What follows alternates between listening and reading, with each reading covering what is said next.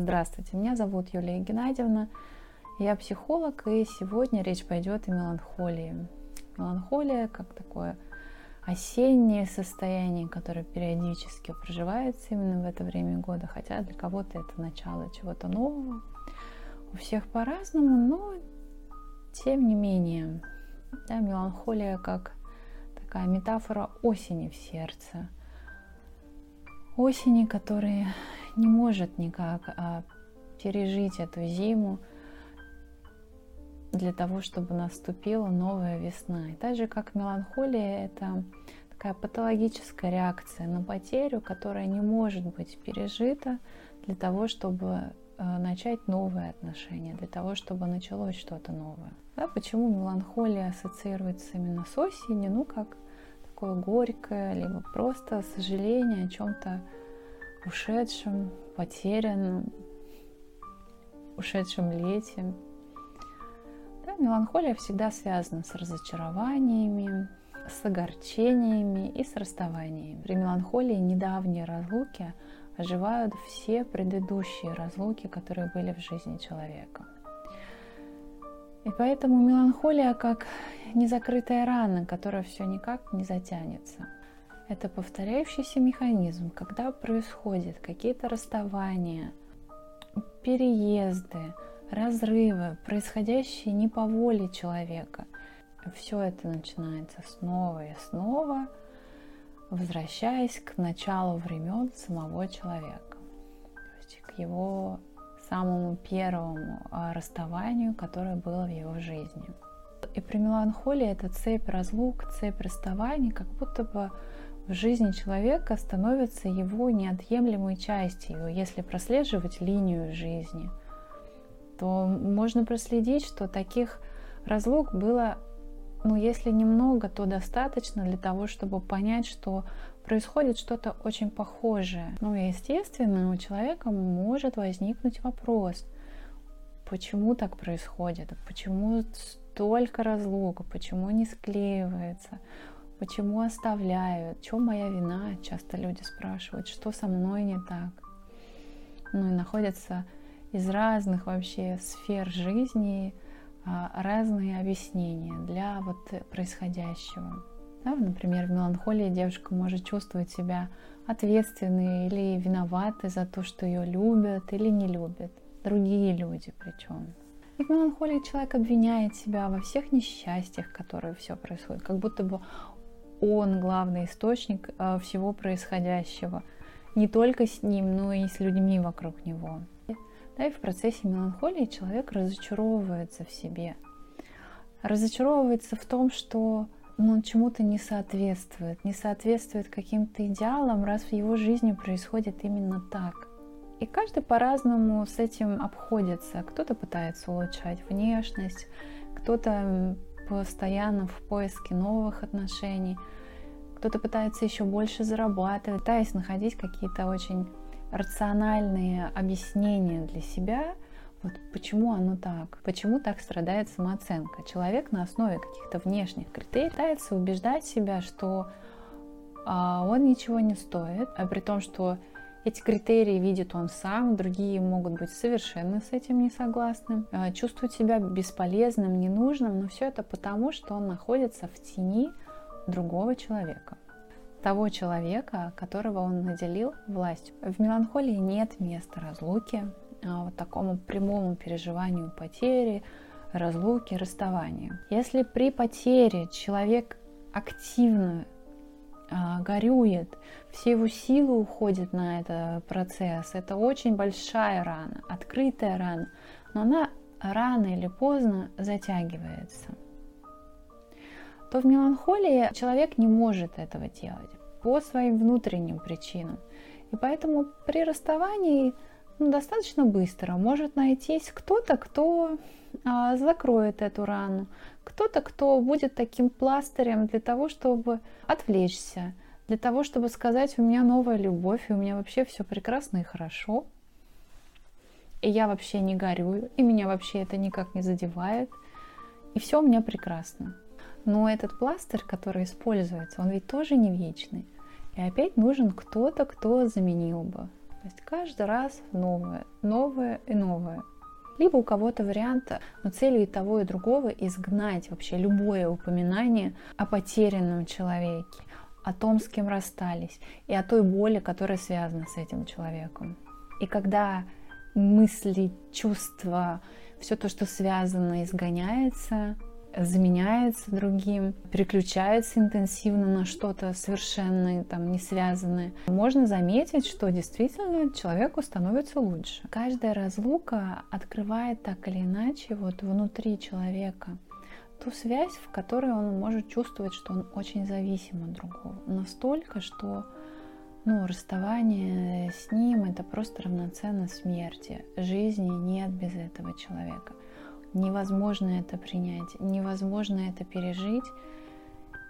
И вот в связи с этой невозможностью нужны новые любови для того, чтобы как можно быстрее переключиться на что-то новое, для того, чтобы побыстрее сбежать от этого чувства. Почему так происходит? Ну, еще Фрейд писал о том, что до того, как происходит расставание, вот любимого э, человека, с которым расстались, его любили не как отдельного человека, его любили как самого себя. И поэтому, конечно, при разлуке и при расставании, вот в такой любви будет ощущаться потеря самого себя. С кем такая нарциссическая любовь бывает? У ребенка со своей мамой на таких самых первых годах жизни, когда он воспринимает ее как часть самого себя, когда она для него идеальна в том, что она выполняет его потребности, его желания.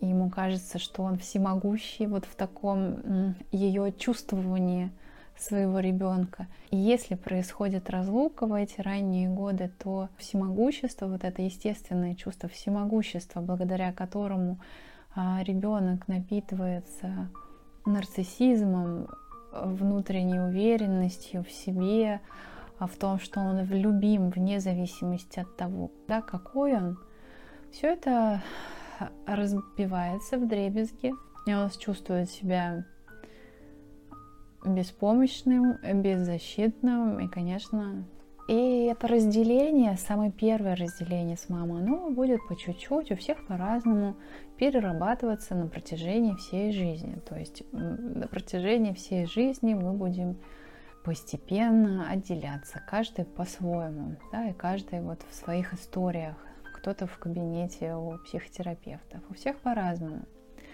Но это разделение, тем не менее, не всегда и, наверное, никогда не бывает полным, поэтому Порой человек может стремиться быть таким идеальным, слышит эхо вот этого идеального образа, того образа, которым наделяла его мама когда-то в детстве, стремится выполнять те материнские желания, которые она на него проецировала. Почему я говорю про ранние потери? Потому что ранние разлуки для ребенка равноценны его потере собственного я, так же, как и в меланхолии, когда человека нет возможности внутренне горевать, он теряет свое «я», отождествляясь с тем человеком, с которым он расстался. Кого ищет человек в меланхолии? Ведь расставаясь с одним, другим, третьим человеком, не имея возможности горевать, а значит посвящать силы, переживать все то, чего уже не вернешь, человек до сих пор ищет какой-то идеальный образ. Человек ищет все еще до сих пор идеальный объект, который будет его любить.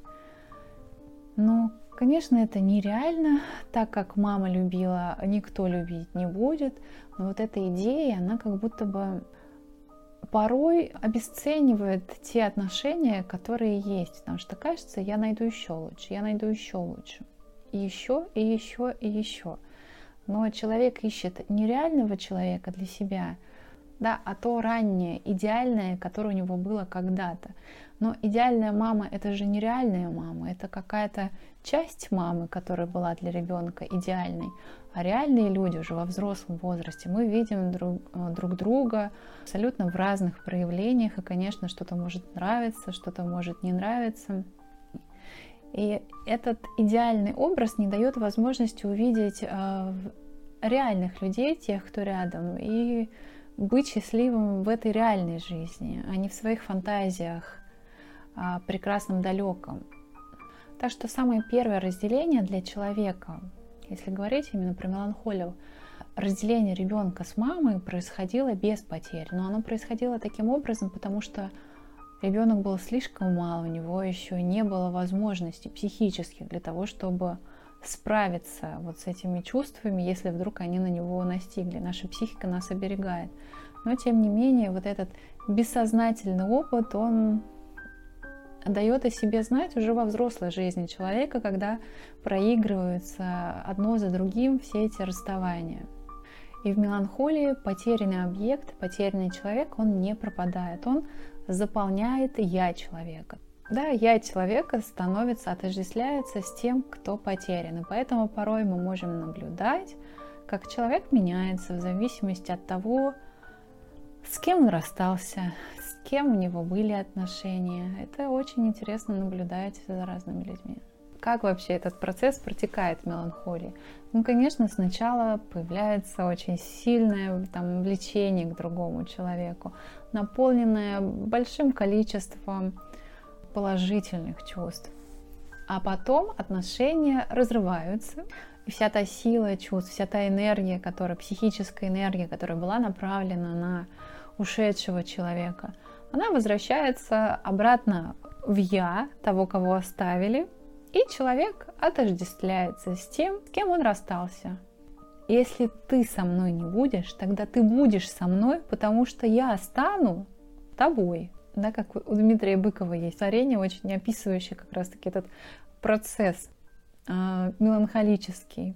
На самом деле мне нравилась только ты, мой идеал и мое мерило. Во всех моих женщинах были твои черты. И только это с ними меня мирило. И дальше он описывает, у кого какие были черты. И финальной строчкой стихотворения было, что нет, ты со мной, моя дорогая. Но он писал о том, что в разных женщинах он находил эти черты своей любимой, которая, видимо, уже не с ним.